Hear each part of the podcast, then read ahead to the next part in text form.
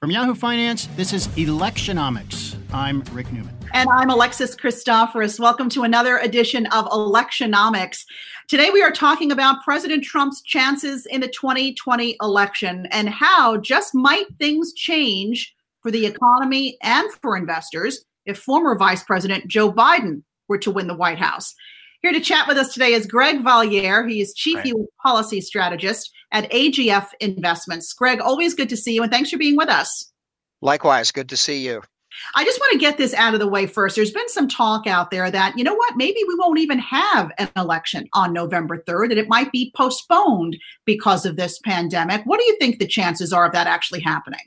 Slim, but not zero. And Joe Biden has talked about it a lot. Uh, he thinks that if, if there's a second wave of the uh, virus and people don't want to stand in line for hours to vote, and if Donald Trump adamantly opposes mail in ballots, you know, there's a long shot that something could happen, but I wouldn't give it more than 10, 15%.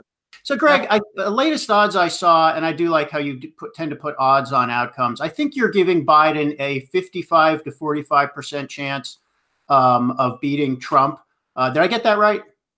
Well, I'm about 50-50, but I have to say, Rick, that's that's much more optimistic for Biden than the financial markets or Las Vegas or the London bookies.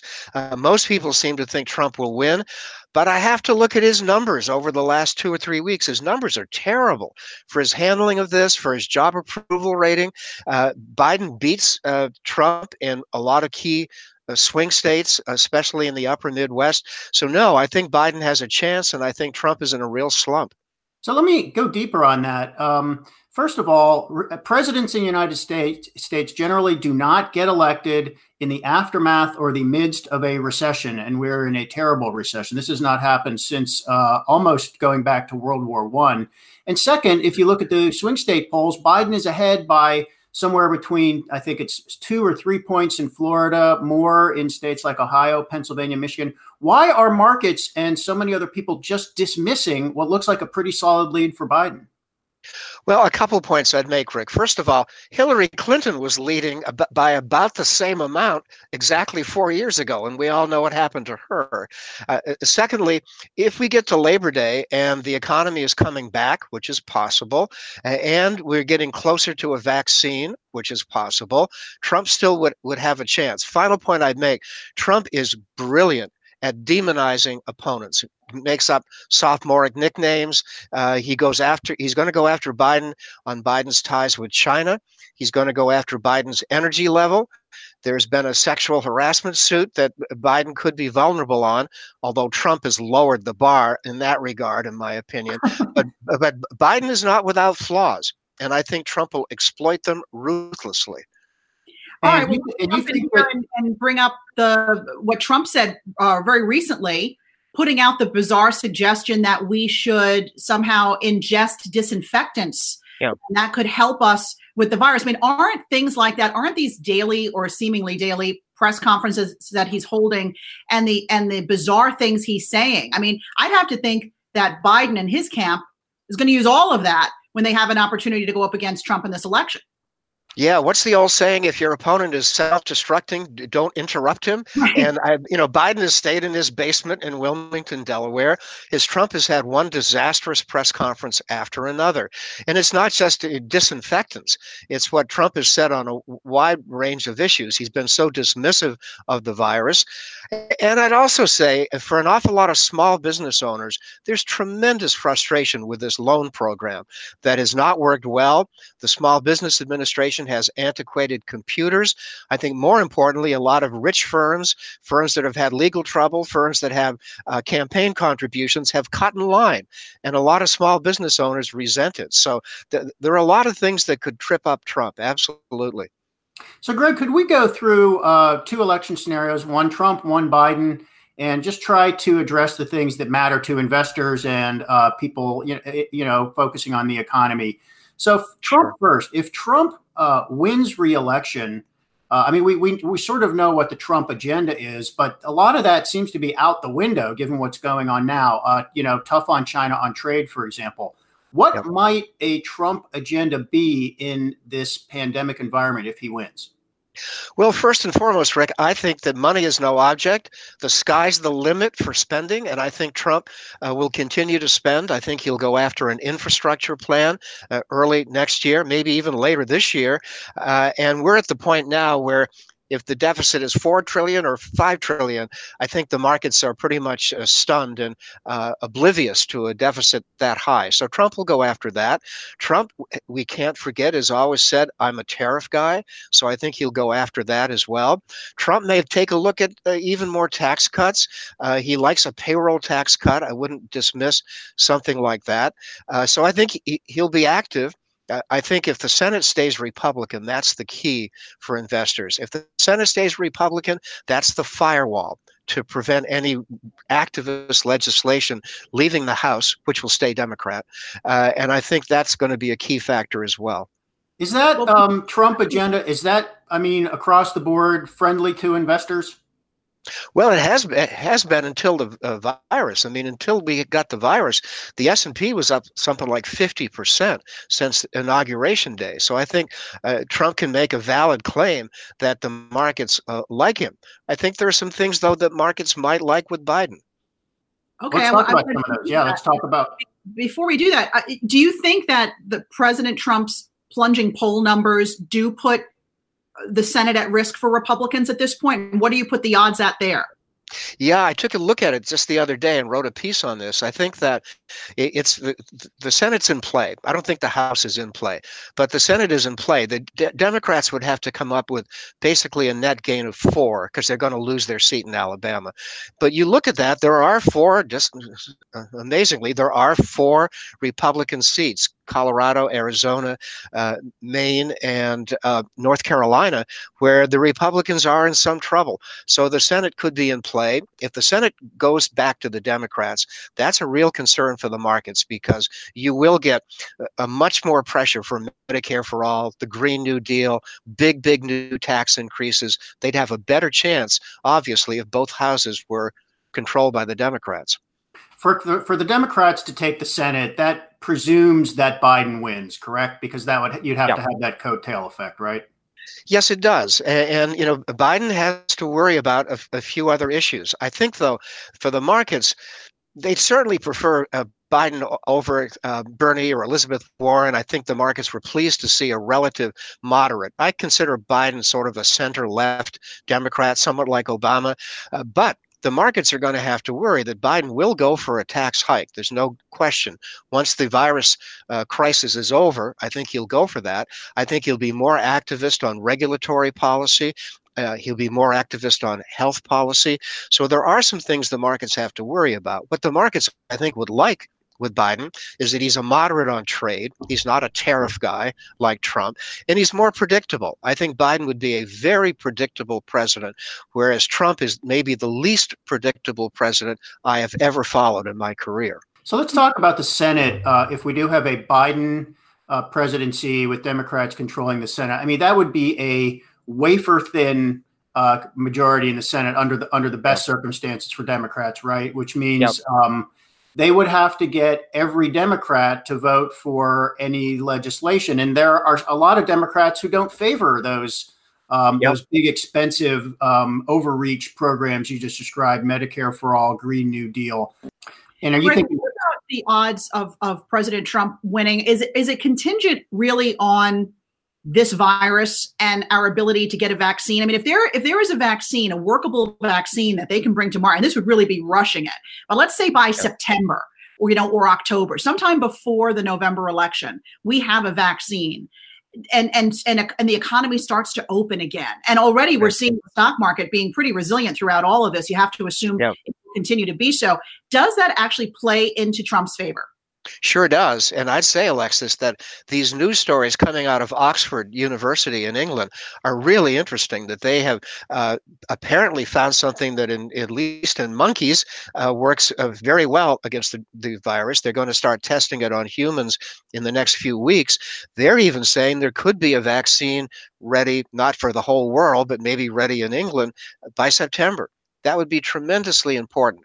But to go back to your question on Trump and what could get him elected or not, I think it comes down to one issue. That's his temperament. Uh, I think he's shown that he does not have the temperament to handle a crisis like this. And I'm not a, a, a Trump basher, but I have to say, as a political analyst, his temperament has left a lot of uh, questions. And uh, I think he has to sh- convince the public that, that he's not going to be as uh, flamboyant, let us say, on, on some of these issues that he's raised eyebrows with uh, in the last few weeks. Guys, I'm sitting here and my irony alerts are just going off all yep. around me. Trump, the anti science president, relies on yep. science to come up with a breakthrough that could help him get reelected. I just feel like I need to point that out. How ironic. Uh, he said he said he's smarter than the scientists, he's smarter than the generals, he's smarter than Jerome Powell. Uh, so yeah, he he's that is iron, irony, absolutely. Uh, on this temperament question, Greg, uh, I mean, there's zero chance that Trump is going to change the way he operates, right? Well, he's about to turn 74 in a, in a month and a half. So at that age, no, I, I think uh, it's going to be awfully hard to see him change the, the way he is. I mean, he uh, he has tremendously loyal supporters, as we all know, and that's going to make this a pretty close election. But no, you're not going to change him. What about um, Biden's running mate? I, I, sort of feel like we just haven't yeah. heard about any of this, right? He, he dropped that bombshell during that the last debate, saying it would be a woman. Well, he didn't say who. Yeah. Uh, what do you hear? Yeah, I mean, the, the percentage move, the conventional wisdom, which is not always correct, is that it'll be Amy Klobuchar, who would help him in the upper Midwest, would guarantee him Minnesota, would help him in Wisconsin and Iowa, which could be two really pivotal states. And, and I think she's qualified and she ran a pretty good campaign. But there are lots of other names out there. Some people would say Elizabeth Warren could get all of the Bernie Sanders supporters. And the Bernie Sanders supporters were really angry by a decision in New York State not to have the primary. They want primaries because they want delegates and they want to have an inf- impact on the Democrats' platform later in the summer. So the Bernie people are still not in love with Joe Biden. So Elizabeth Warren could make sense. I think a woman of color would make sense. Uh, Kamala Harris, they, they, wouldn't need her for California. Uh, uh, Biden will win by 70 30 in California. But having a woman of color could help around the country and make the difference, perhaps. And there are Hispanic women. There's a, an interesting senator from Illinois, Tammy Duckworth, who lost both of her legs in Afghanistan. She's a pretty uh, good senator. So there's a plethora of uh, candidates. But again, the conventional wisdom is Amy Klobuchar. Let me ask about this idea also circulating that Biden should uh, name the people he would appoint to his cabinet before um, before he actually gets elected. I mean, that does not usually happen. I mean, sometimes you have an idea by the people who are proxies and surrogates for the candidate uh, and the big people helping them out, but it's not uh, ordinary that a president would do that. Would that be a good move for Biden? It could, and then if he has uh, people, you know, who are highly regarded, like Andrew Cuomo or uh, Gavin Newsom, if he uh, uh, announced they would be in his cabinet or he would try to seek them, I think that would make a difference. And by the way, I, I, I run into so many people who are lukewarm on Biden and say, boy, Cuomo or Newsom would be fabulous. Yeah. And I tell people, well, they're running in 2024. Right. Uh, they're not running. They're not running in 2020. But I think Newsom, Cuomo, and whoever Biden's running mate uh, is will all be running in in 2024. Well, one of my questions is, I mean, Joe Biden does have an age issue, um, to my mind. I mean, he, uh, you know, he's been a public figure for a long time, and you, you, anybody who's seen him before knows he is slowing down. He actually looks yep. old, and I'm sure that's with tons of makeup uh, from his, you know, studio in the basement yep. in Delaware or whatever. Can Biden offset that somewhat if he sort of shows everybody the team that he wants to form, and there are a lot of young faces in that team? Yeah, you make a good point. The, the, the party has a pretty deep bench, and he may uh, look at a Stacey Abrams. I mean, there's all sorts of people who could be br- Pete brought Buttigieg, in. you know. Um, yep, absolutely. Who could, who could all be brought into his team, and I think the party would be pleased to to see something like that. I, am told that the Trump campaign is going to make their campaign about Biden. They're going to really try to rough him up on China. And Biden does have an, a record of dealing with China, being conciliatory with China. And I got to say, one of the uh, sidebars to this upcoming election will be the deep antipathy that the US and Western Europe now have toward China. And I think that could hurt Biden quite a bit. Hmm. Yeah, and I already saw an ad, pretty scathing ad from the Trump administration lighting into Biden and using his words against him regarding China throughout his political career. I want to get back to the national debt for a moment uh, because yep. you, were talking about it earlier. It well, seems nobody cares about the national debt. Come on. Exactly right. Who, well, Mitch McConnell seems to care about the national debt. He's even yep. talking about perhaps we're going to see states or cities file for bankruptcy? I mean, this kind of reminds me of, you know, oh. New York City back in the 1970s. I mean, do you think it's going to get there, Greg? Uh, no, but it will get there in one uh, aspect, and that is I think that McConnell and most Republicans, including the president, will not give money to states that have mismanaged their pension funds. So, Illinois, for example, is not going to get a big chunk of money for their pension funds. They may get a big chunk of money for police and firefighters. Uh, so there will be another huge bill uh, maybe a trillion dollars, maybe more for state and local governments. Uh, and I think we're at the point now where the entire city of Washington has embraced this modern monetary theory that holds in part that deficits don't matter. It just doesn't matter because there's an insatiable demand for treasuries. To a certain extent, I agree with Trump. If you're going to do something like infrastructure, why not now? Interest rates are at zero. So I, I, think that Trump will have a fight with his own party with the fiscal hawks, but I think Trump will prevail because he wants to get reelected. And spending more money, goosing the economy, goosing the markets is something that I think Trump will embrace. So I, I think the deficit this year will probably exceed four trillion. Next year, maybe it'll be three trillion. And it's not just spending, it's a loss of revenues that contributes to the uh, deficit.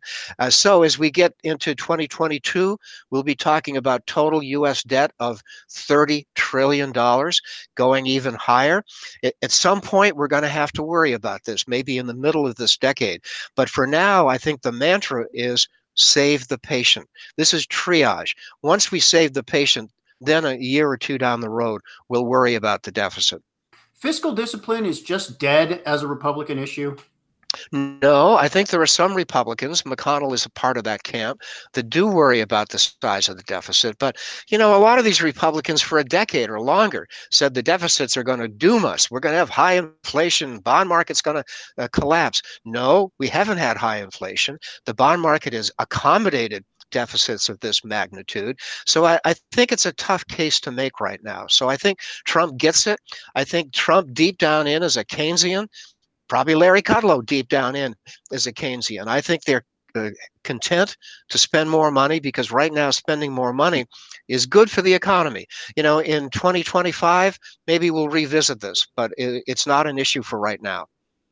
You know, you brought age a minute ago, right? So Biden is 77, I believe. Yep. You, you, said yep. Trump going to be 74. I mean, there's not a big difference here, Greg. We we we have yep. two, you know, senior citizens, you know, that we have to choose from for president. So is age really going to be a part of this? Uh, maybe not, but I, I, think every time Biden stumbles or Joe Biden catches a cold, there's going to be speculation about his he- mental or physical health. But uh, it, Trump has amazing stamina, I've got to say. In the last uh, couple of weeks of the 2016 campaign, he outworked Hillary. I mean, he did more events, he had a great stamina, and I think that he has to be the favorite based on just age. The again, though, I, I feel very strongly temperament is important, and I think while Biden is not a, a, a house of fire, I think he exudes some. Um, competence, some uh, calm, and I think importantly, he exudes empathy. And empathy is not one of Donald Trump's strong points. You know, there was a, um, it might have been a Joe Biden podcast, and he was just chatting with somebody, and somebody asked, "What's your daily routine?" And he said, "Well, I usually get up around eight a.m. and then I," and, and I thought, I don't even yeah. if he gets up at eight a.m., I don't think he should be telling people that. I mean, Trump like barely sleeps. Yeah, I, am having lunch by 8 a.m. I mean, so you're you're, abso- you're absolutely right. So that's that that's something that doesn't inspire people. That he's so he's got to get a young, vibrant running mate and he's got to get a, maybe I, I agree with you rick maybe he's got to announce i'm going to have andrew cuomo head the treasury department or whatever i think he's got to announce that he's got a vibrant new talent poised to enter his administration or Buttigieg. that's that's not a bad thought either wait all right, about the uh, Cuomo would be happy with a cabinet position. I would almost think Cuomo would say, I'm not doing this unless I get to be president. Yeah, and of course Cuomo already was Secretary of HUD, you know, and I, I, unless it's Treasury or something of that magnitude, I think Cuomo would would would stay in New York. But you know, the the Cuomo family DNA is indecisive. His father Mario was indecisive, you know, and Cuomo himself was indecisive on shutting down New York. But I do think Cuomo will run. But you know, my sense, I may be proved wrong, but my sense that is that the next superstar politician in the Democrats Party is Gavin Newsom.